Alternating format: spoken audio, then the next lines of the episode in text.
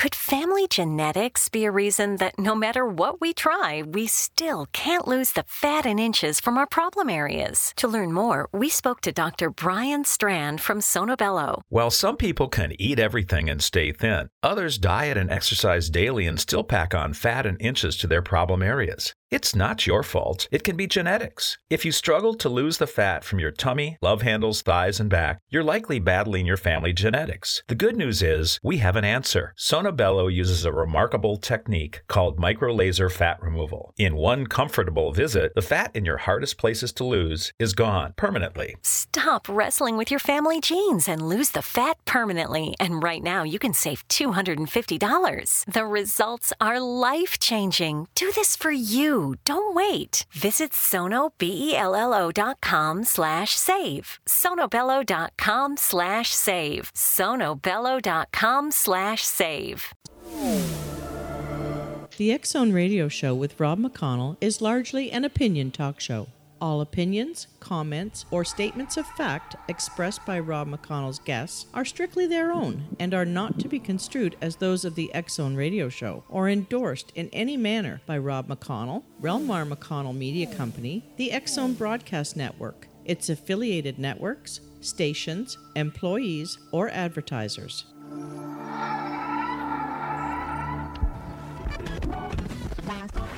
All Hit Radio.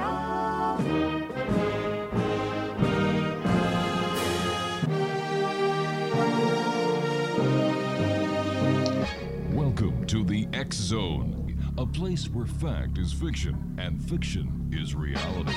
Now, here's your host, Rob McConnell.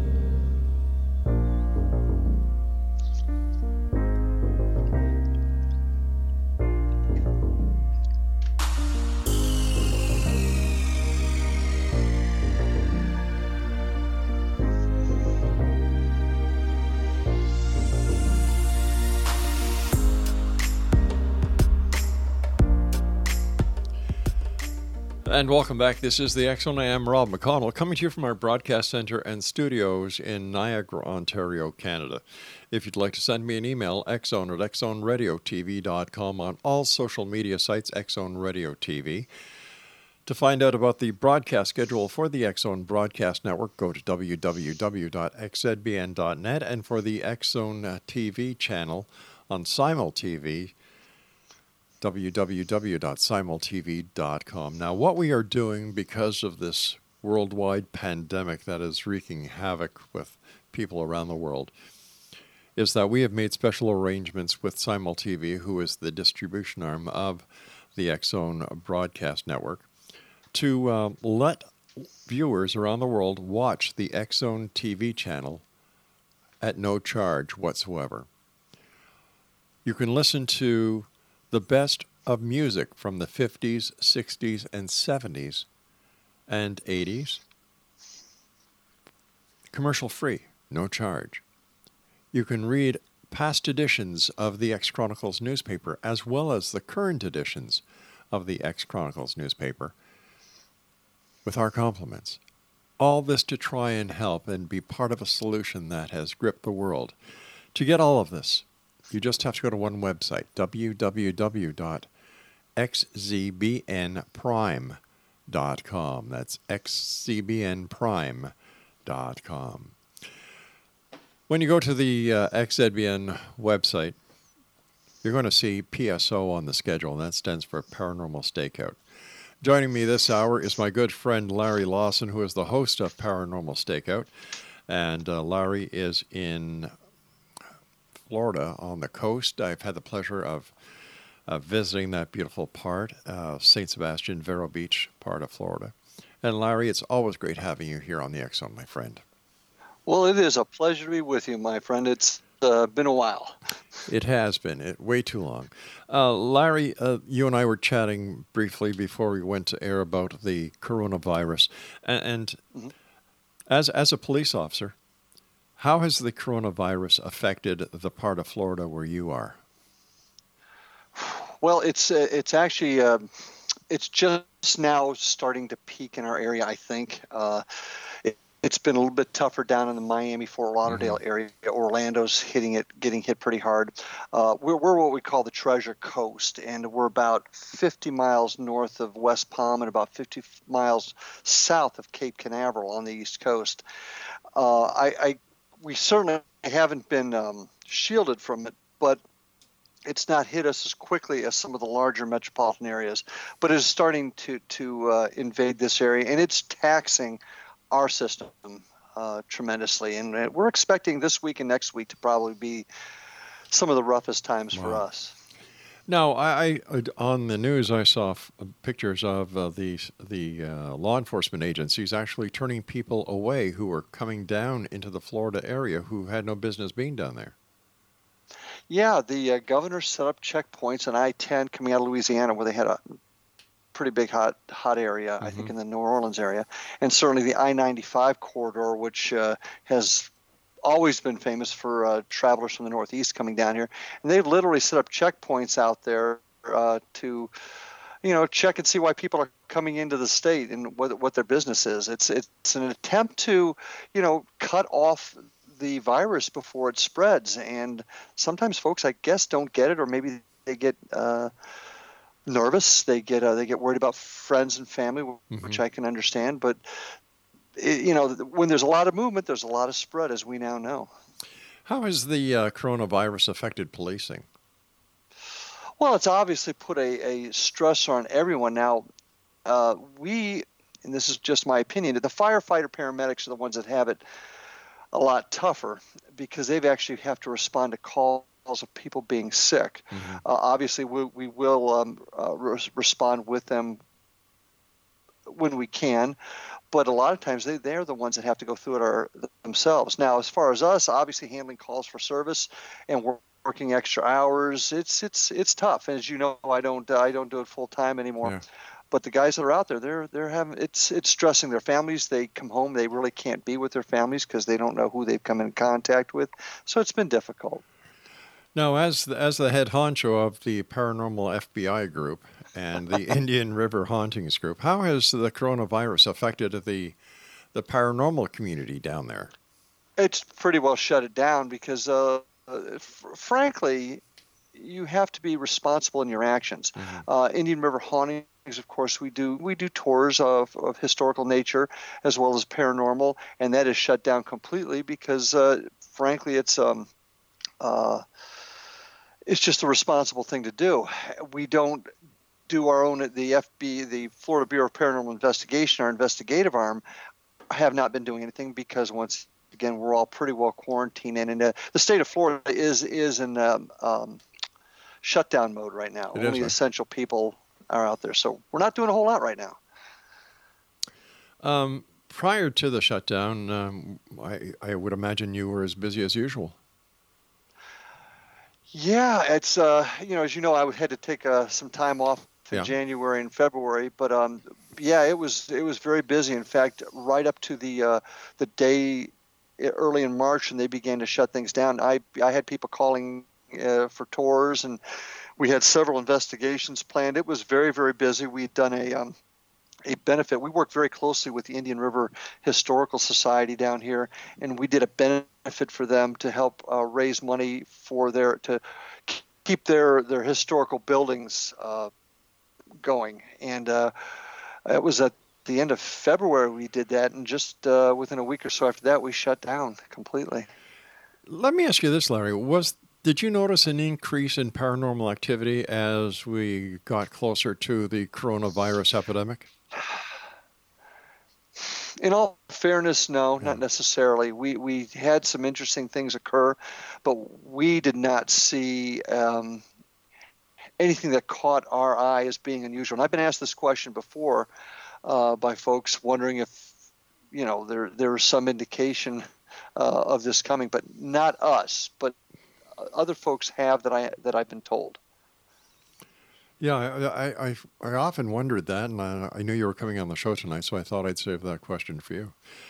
Uh, when it comes to the, the paranormal and the investigations, have you ever noticed anything that you could correlate a spike of activity with? Well, you know that it's interesting you bring that up because one of the tenets of our organization, um, we're out to collect evidence. Uh, Right. As you know, being a law enforcement officer of uh, 40 years now, um, I look at things. I look at this as, a, as an investigation, as if I was conducting a criminal investigation. So evidence is is paramount. Um, so uh, collecting this the evidence, um, and and I'm kind of lost track of your question there. I'm sorry, but uh, collecting the evidence uh, is something that we take very very seriously. And if you can restate your question for me, I apologize. Sorry, what I was asking is have you been have you been able in the past to correlate Ah. any spike in paranormal activity with any event that is going on? And that's what we're doing now. That's where I was going with it. I apologize. The um, a lot of our equipment is used uh, to to test things like uh, atmospheric anomalies, as well as maybe solar anomalies and things like that. And we're trying right now to collect evidence to see if it does correlate with a spike of activity. Um, we were on the road to getting a lot of that done when we pretty well got shut down, but uh, we have found that there are certain things that do spark um, uh, events, but not necessarily uh, events such as this. It's more like more like atmospheric conditions, that type of thing. I don't know if that answers your question. The way I've we have never we have never found a spike in activity before a major event occurred. If that's kind of question you're asking. Yeah, that's exactly what I was asking, my friend. All right, Larry, stand by. You and I have to take our first break. And Nation, if you'd like more information about my good friend Larry Lawson, here are two websites paranormalfbi.com. That's the uh, paranormalfbi.com and IndianRiverHauntings.com. That's IndianRiverHauntings.com. And Larry and I will be back on the other side of this break as we continue here in the X Zone from our broadcast center and studios in Niagara, Ontario, Canada. Now, don't forget, if you'd like to listen to the best of music in happy times 50s, 60s, 70s, 80s, and 90s, as well as watch the Zone TV channel, as well as read all the past editions of the X Chronicles newspaper, just go to one place, www.xzbn.com. I'm Rob McConnell. This is the Zone. Don't go away.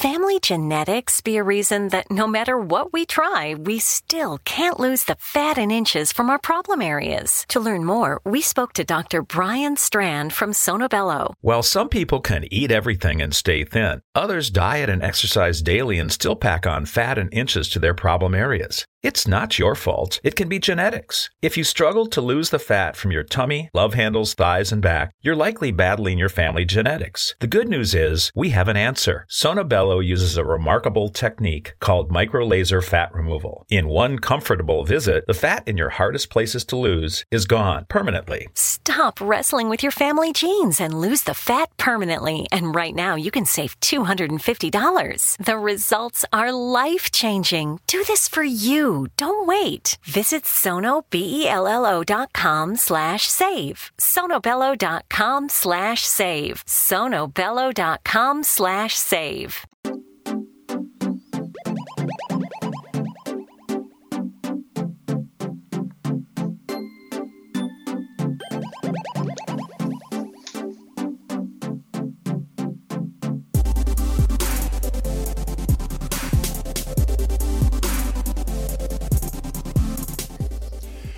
Welcome back to the X Zone. Uh, for all our Ontario listeners, uh, you'll all be happy to know that Premier Doug Ford has proclaimed that the Easter Bunny is part of the essential services, so Easter will not be canceled this weekend. But stay at home, no family visits. You've got to keep this up, gang. We're seeing that it is working. Self isolation works, social distancing works. So please,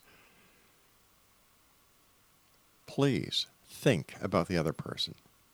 Think about your family, but also think about those outside that if you decide to go outside, they may infect you or you may infect them. And we've got enough on our plates. So stay safe, stay well, and for goodness sake, stay at home. Larry Lawson's our guest, paranormalfbi.com and indianriverhauntings.com. Larry, what we talked about the collection of evidence uh, in the last segment. Uh, do all groups collect evidence, and is that evidence shared with all other uh, paranormal groups and investigation units? Well, as you go ahead, I'm sorry, I had a little feedback there. As you know, uh, Rob, this is a huge uh, issue for me, and mm-hmm. the answer to your question is, generally speaking, no. Uh, there's there are tons of groups out there. I think you and I I talked one time there was something like 5,000 groups in the Los Angeles area yeah. alone. And there's all kinds of people out there doing this, and many of them are what I refer to as the paranormal thrill seekers. And I'm mm-hmm. certainly not disparaging that, but they want to go out on the weekend, have fun, hear the bump in the night, maybe get an EVP, and uh, be thrilled, and go back to work and forget about it the the next week. But what do they do with this evidence? What do they do? You you mentioned before about do, do we find any correlation between uh, a spike in activity and yeah. major events? The problem is nobody's collecting the evidence and analyzing it. And I, and I say nobody. That's probably not fair. I'm sure there's some folks out, out there that do, but there is no no sharing that's going on. Uh, there's no there's no sharing of information. There's no sharing of evidence, and sometimes it's not intentional. Mm-hmm. There are some groups out there that like share their evidence, but there's no central repository for me down in here in Vero Beach, Florida, to find out what somebody's doing up in Tacoma, Washington. Necessarily. Why, but Larry, if you're all looking for the same solution, why not share the information? You know as well as I do, as being two cops, that the information that we have is shared on two computers in the United States. I believe it's NCIC, and up here in Canada, it's mm-hmm. CPIC. Yeah. We share the information. Uh, well, you know, here here's part of the problem. One is one is a general feeling of, look, we're never going to prove this. People are either going to believe it or not believe it. We know what's going on, so this mm-hmm. will never happen. That's one way of thinking, one line of thought that's out there. I don't agree with it. Uh, I'm I'm kind of a, a pain in the butt about that. I I believe we can find the answer if we all pull together. But there's such a belief out there that it's never going to get any better.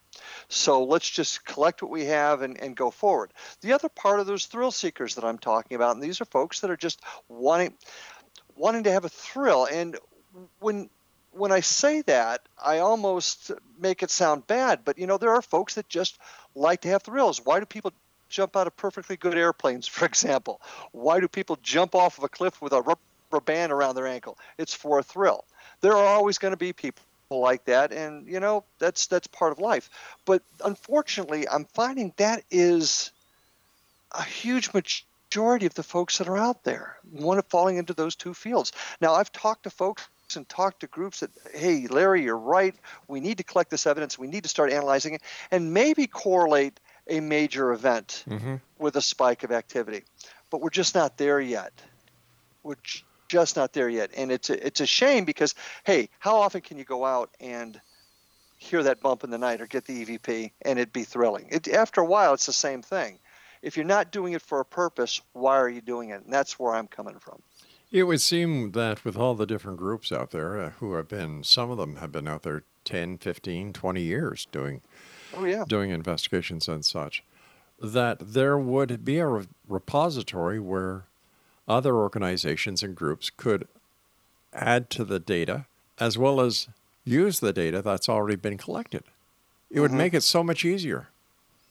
It would, but what you have to do up front, Rob, is you have to have some level of standards, some level of structure. In other words, you, you, know, you've got to have people doing things in a certain way. And I, I take a lot of heat for this that, oh, we just can't, we just can't put ourselves into a box and do do something the same way every time. It doesn't work like that.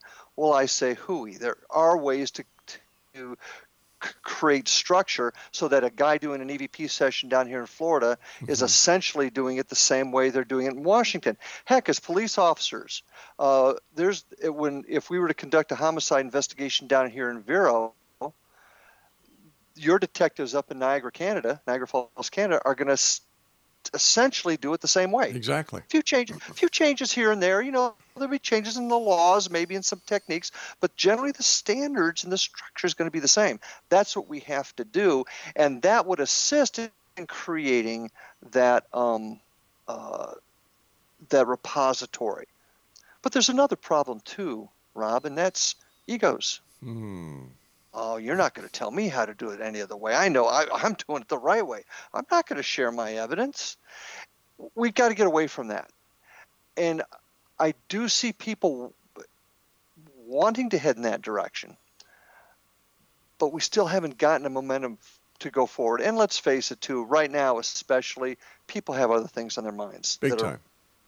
yeah. So, but that's my that's that's the direction I see. When you're doing your Indian River hauntings tours, where is the most haunted place that you take the people who go on these tours with you? Well, and and before I answer that, I'll tell you this: that the tours that we go on are not here to scare you tours. They're also historical tours. To be in this, to to do this, you must love and appreciate history. So these tours are historical facts about the area, uh, as well as the stuff that we and my the investigative team, the FBPI, um, have investigated. So to answer your question as to what's the, the, the scariest spot, we've for the long, longest time I've got, and I still have to say Fellsmere, uh, the town of Fellsmere, which you visited. Yes, you I joined did. us out a couple times. Great place. Um, we we have had some very amazing things happen in those in in that town. I will tell you this: in the month and a half leading up to this event, it was dead quiet. Abs- if you excuse the pun there, n- nothing was going on. Uh, is that an indicator of something was? I have no. I, I couldn't tell you for sure. I don't know, but it was very very quiet. Really? Whereas uh, in a couple of other spots, uh, a little more activity started showing up. Uh, we had a, a place in Sebastian that asked us to come in. It's a um, microbrewery, brewery, and the building itself, frankly, used to be a post office. Up until they came in there, it was a it was a post office and it was a hardware store. Uh, I personally heard myself a piano playing in there when we were doing our investigation, and there's never been a piano in there. And we got it on a recorder too. So there's other spots that picked up at Fellsmere, which is our scariest spot to answer your squ- your question. That the place where most folks have experienced something has been very quiet since the beginning of the year. Hmm. Calm before the storm? Well, you know, all we can do is suppose on that one. We, I, I don't know. All I can tell you is it was quieter than we've ever seen it. And uh, because we we show people, we try to show people the right way to do this and, and the responsible way to do this. There's no, you know, we don't make things happen. So it was legitimately quiet on all on all fronts. Hmm. Do you find graveyards are more active than other places that you've uh, taken your tours to? I don't I don't go take tours to graveyards, and part of it is uh, respect. For example, um, uh, the Fellsmere graveyard, which is old, and we've had some amazing things happen there. I I will only take folks there that are legitimately trying to collect data, uh, and and that's mostly for respect.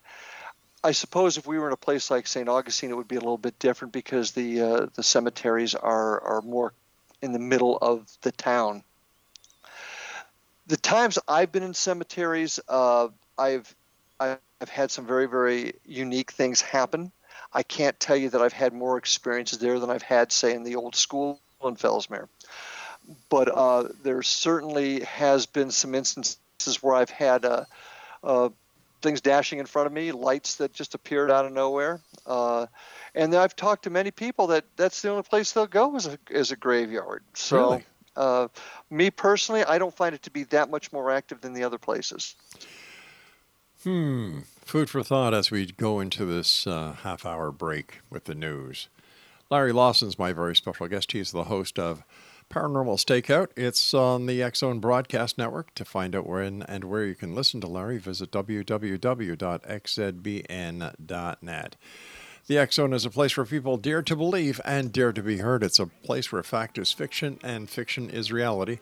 And we come to you Monday through Friday from 10 p.m. Eastern until 2 a.m. Eastern, right here on the X Zone Broadcast Network, Talkstar Radio Network, Mutual Broadcast Network, and on Simul TV. I'm Rob McConnell. Don't go away.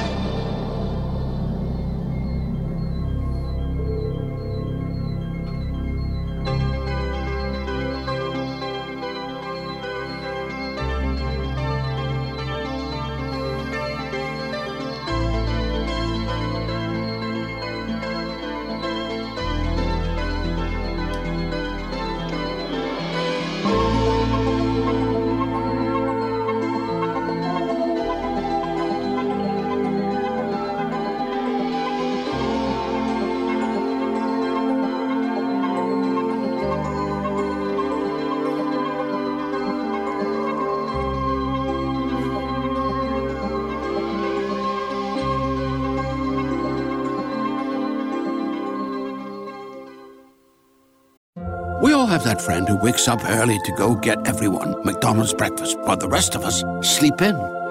This is your sign to thank them. And if you're that friend, this is us saying thank you. Now get a sausage McMuffin, sausage biscuit, sausage burrito, or hash browns. Choose two for $2.50. Enjoy a large iced coffee for just $2. Price and participation may vary, cannot be combined with any other offer or combo meal, single item at regular price. Ba-da-ba-ba-ba.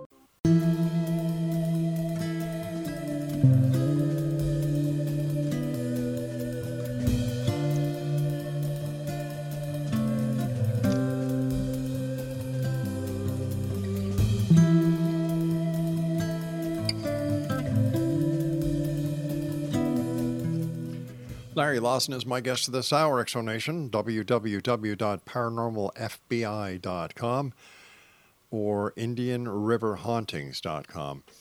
Larry, what has been the most pivotal part of the years that you've doing been doing paranormal investigations that to you proves beyond a shadow of a doubt that ghosts are real? Hmm. Well, that's an interesting question. I try. You know, anybody that says they absolutely know the answers are either either liars or fools or a little bit of both. I personally have had. I mean, uh, the, the first time I ever saw a full full bodied apparition was I just gotten my start in uh, law enforcement. As a, uh, I I started in the Dade County Jail as a corrections officer. My first nine months as a in law enforcement was there and I one night I saw a figure walking down the- on the catwalk between two of the cell blocks, and there was no doubt what I saw. Uh, nothing fuzzy or or wispy about it. It was a figure, but that figure ended up not being there. What I'm getting at is m- many of us in the field, and some that aren't in the field, have experienced things that they know damn well happened. The problem is is proving it and what exactly that it is. Now, that event event I'm talking about was probably the I never had anything happen to me as a child. I never experienced anything as a kid. That event there happened as a, as a young adult and sticks with me. And since then, I've had uh, I've had uh, a number of other things that have happened. But you know what? We don't know what it is, and and that's the mission of the Florida Bureau of Paranormal Investigations, is to find out what it is. Now, do I believe there's something else out there? Yeah, and and I believe it based upon events like I just shared with you in the jail. But I'm not going to sit here and tell you or your listeners or my guests on tours that I know what a ghost is or I know what the phenomenon is. The only way we're going to find out is by serious investigation using the scientific method to try and come up with the answers. Um, I I know that's probably not the answer you expected to hear, but the only thing I could tell you, Rob, is there's something out there, and it may there is some belief uh, that it may actually be us. I don't know if you're familiar with a. It happened in Toronto in the 70s. It was called the Philip experiment. Are you familiar with that? I am, but tell our listeners about it. Well, that was a really interesting. I, and and the name of the organization's escaping me. I want to say it was the t- uh, Toronto Association of I, I, can't remember the exact name of it, but the name of the organ, the name of the experiment was the Philip experiment. Mm-hmm. And what this group did was they created they wanted to find out exactly how how much our mind, our minds uh, created this this phenomenon. They created a guy named Philip. They gave him a full dossier. I think they set his um, his uh, uh, timing back in the 15, 1600s, something like that, in the midst of some very uh, uh, historically significant events. And they gave him a whole dossier a family, dog, whatever. Then, after they created this dossier, they began doing what EVP sessions or seances, if you will. And you know what? They started getting answers that identified themselves as Philip. They videotaped a lot of it, they recorded a lot of it. Uh, and there's certainly going to be folks out there that are going to question whether or not they did it that was legitimate or not. But the bottom line is they were getting Philip to respond to them. They even had table levitation occur because of it. So, there was no Philip. So, what was it? Was it the other side playing games with them? Or was it the strength of their own minds, their own, their own psyche that was creating such a believable person that their own energy caused it to act out. Does that make sense? It does. And the Philip experiment was uh, done in 1972, X Zone Nation. Yeah. And it was conducted by a Toronto Parapsychological Research Society led by mathematical uh, geneticist, geneticist uh, Dr. A.R. George Owen and overseen by, parapsych- by psychologist Dr. Joel Whitton. Um, so it was taken kind of on a serious level, but there was a lot of criticism about the entire oh, event yeah. as well. Yeah. Oh yeah, there's a lot of people that felt that they they did not have the proper scientific mm-hmm. uh, safeguards in place and whatnot. But but you know when you think about it, Rob, they're actually showing that well, Philip never existed, so he couldn't be a ghost from the other, a spirit from the other side. Right. So does that does let's just say they let's just say they didn't use all of the proper methods. And I'm finding many of the groups there. There's one famous experiment in England that I'm not even going to go into the name or anything. That once you read about it, they didn't follow proper procedures at all. But if this is the case, then is there really are there really ghosts? Are there really spirits on the other side, or was it the the, the actual energy from their own minds? I mean, we do not know the t- entire capacity or abilities of our own brain. Well, if that can be the case for a ghost, do you think it can also be applied to other aspects of the paranormal? For example, um, Bigfoot sightings, lake monsters, UFOs, and I'm not talking about the ones that uh, Andrea Perron sees. Um, you know, um, I can't believe I said that. I really kind of shocked you did too. But anyway, it's a good thing I didn't say anything about the flying saucers that she sees that are the size of football fields, right? yeah, well, no, you didn't mention that at okay. all. Anyway, um, it, it, can be applied anywhere. Mm-hmm. Now, I am not going to sit here and tell you that that that it was a figment of their own imagination. I wasn't there, so I am not going to sit there and, here and say they faked anything. I did. I don't know. Right. But it does bring to it does bring into the light that there is a possibility that we have the ability with, with the power of our own brains to create things.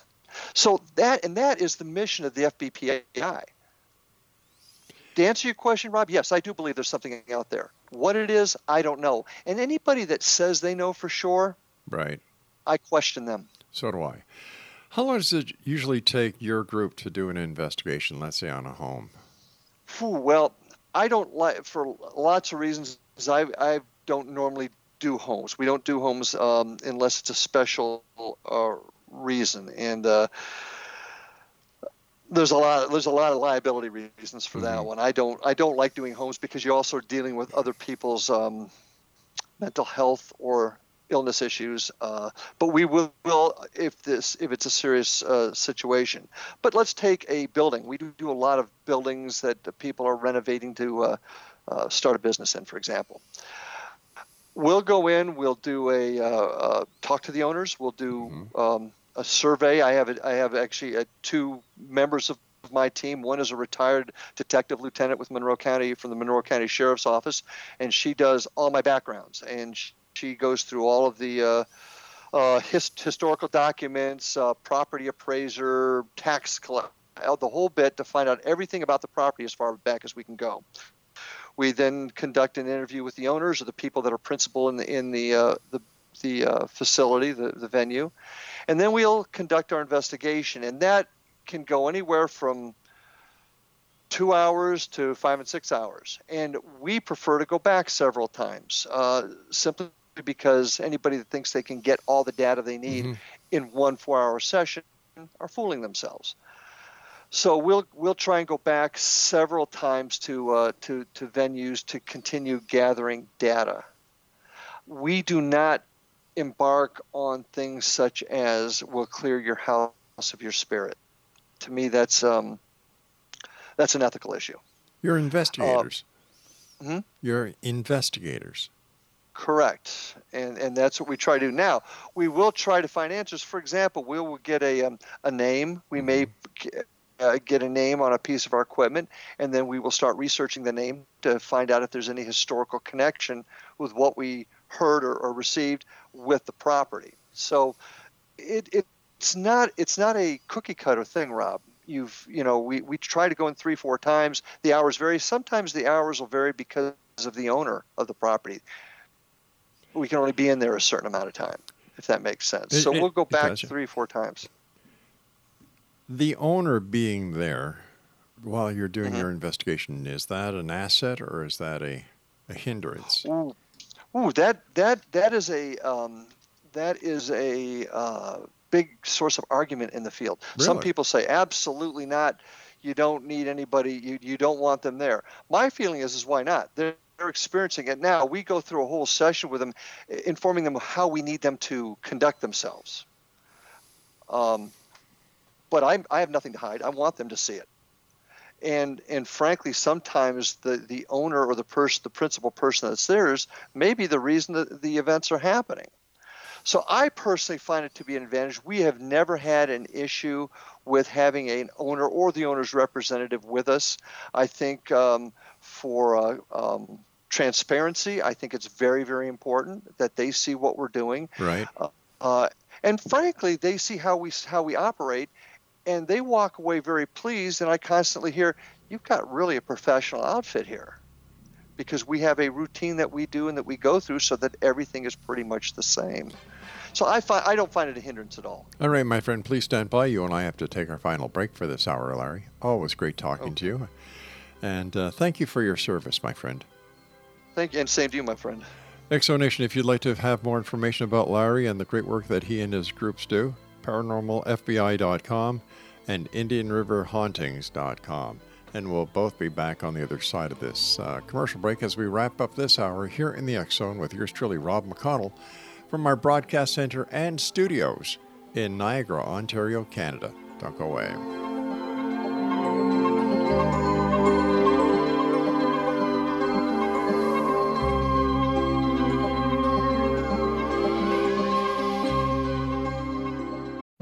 We all have that friend who wakes up early to go get everyone McDonald's breakfast, while the rest of us sleep in.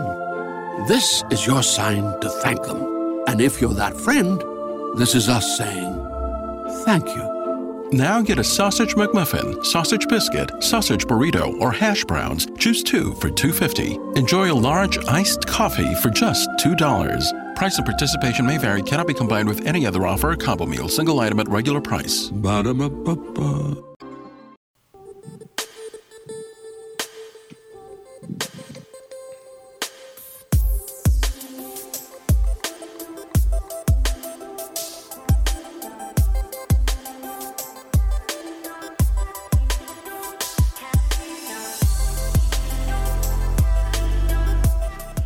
Larry Lawson is my guest this hour, X Zone Nation.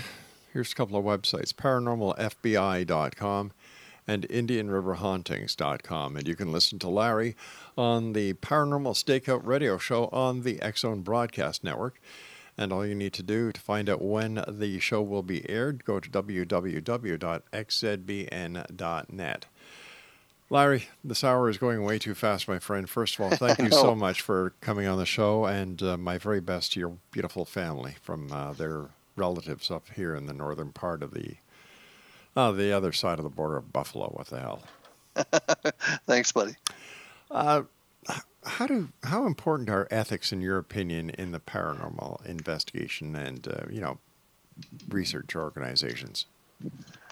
Well, they're they're absolutely vital, and part of the reason you see it is because of all the charl- charlatans that have historically been attached to the field.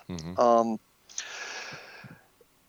groups that that either by design show a lack of ethics or, or a lack of maturity or training in the field, it, it doesn't matter. It create continues to create a tremendous amount of harm. Um, I know of one venue in particular that, that I went was going to take a um, uh, a group of people to, and we couldn't. And the reason we couldn't because there was a, a another group that was there that had gone in there and acted like they owned the place, uh, had treated the staff and the property with such disrespect. The venue decided nobody can ever come in there and do any kind of work like that again. Oh gosh. Now that that type of ethic is is how you treat people and and how we are viewed and how f- folks take what we're doing seriously or not. Mhm. Okay, so that part of the ethics is is very important. Conducting yourself in such a way that your mom would be proud of you. That's kind of a, a, benchmark I have. Always do something that your your mom will be proud of because your mom sees everything, right? There's another part of the ethics too, and that has to do with the folks that you're dealing with and their state of mind and what they're hoping to find.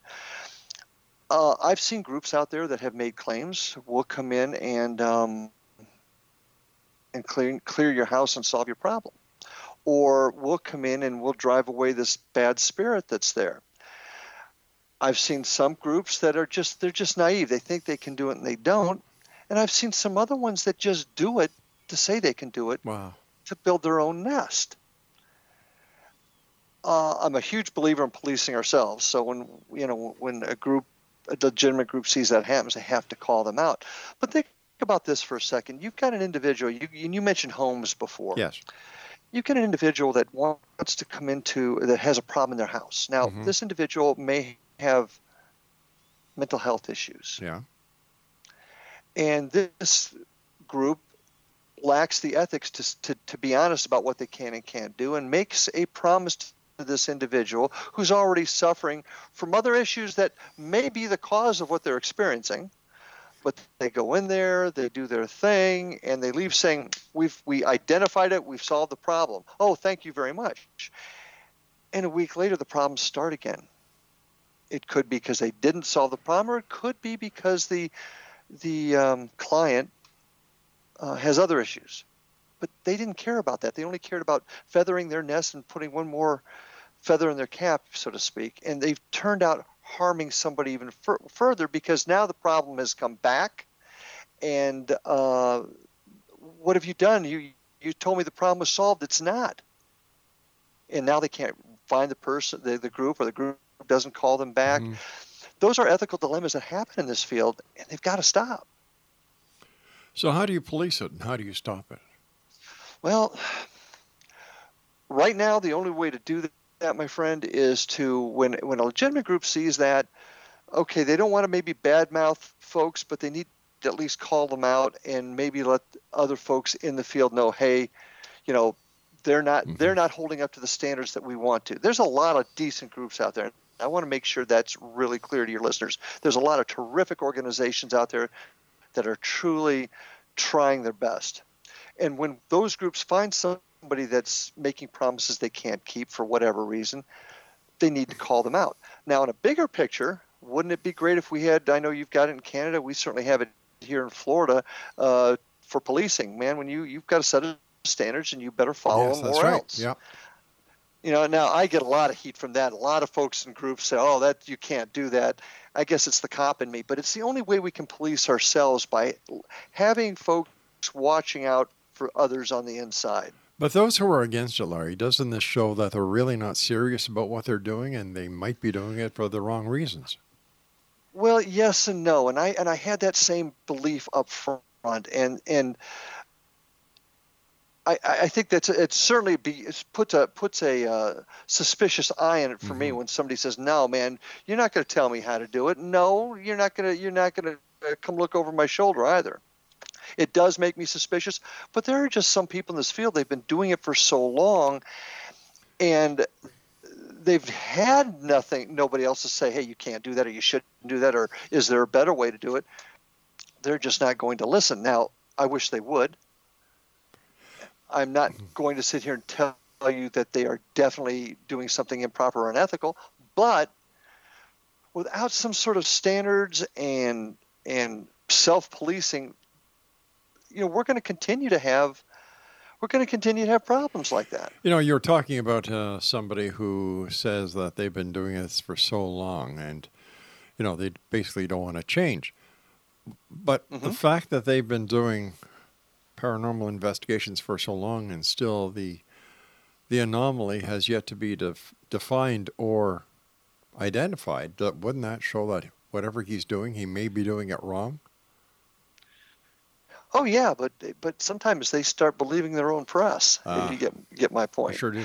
Uh, and, uh, and and hey, I've even seen it in police work. I'm sure you saw it up there, especially when things transitioned from the 60s to the 70s, the 80s, and the 90s, you saw a lot of the old timers. Hey, I've been doing it this way for 20 years, young buck. You're not going to change my mind.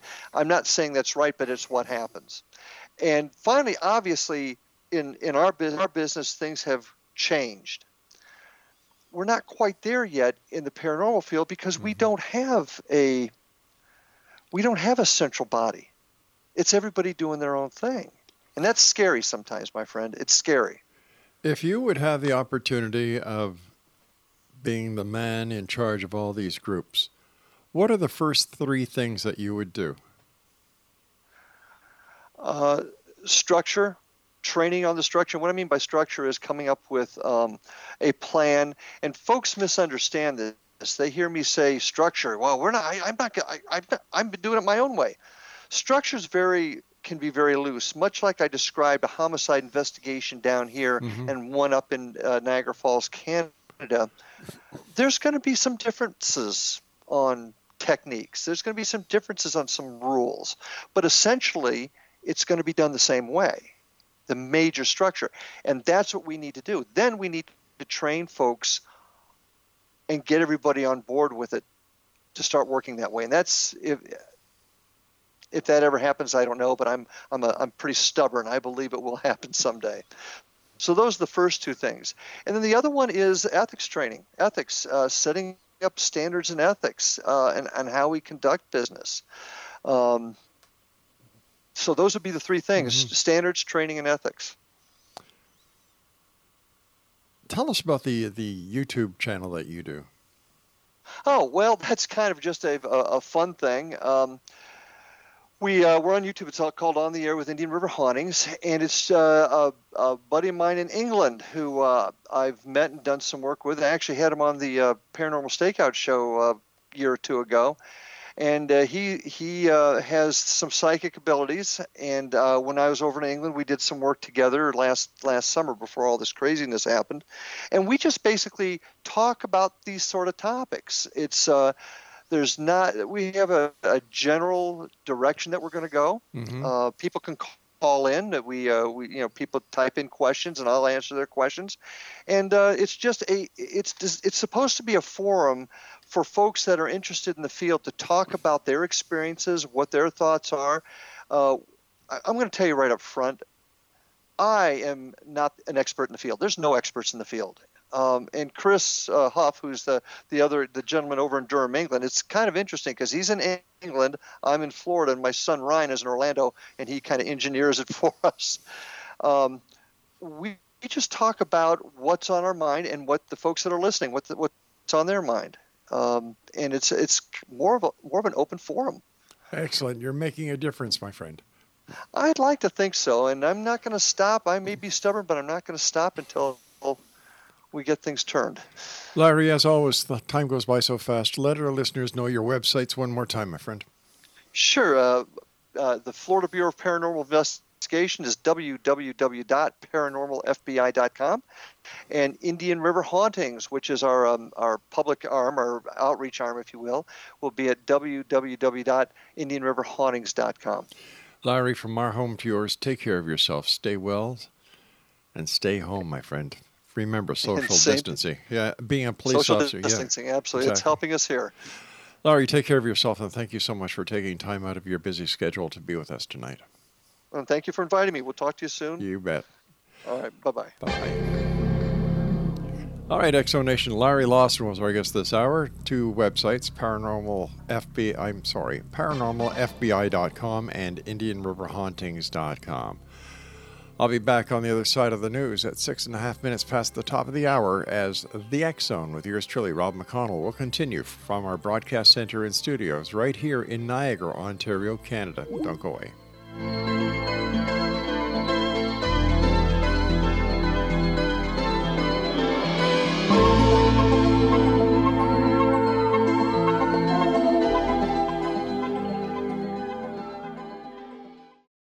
We all have that friend who wakes up early to go get everyone McDonald's breakfast, while the rest of us sleep in.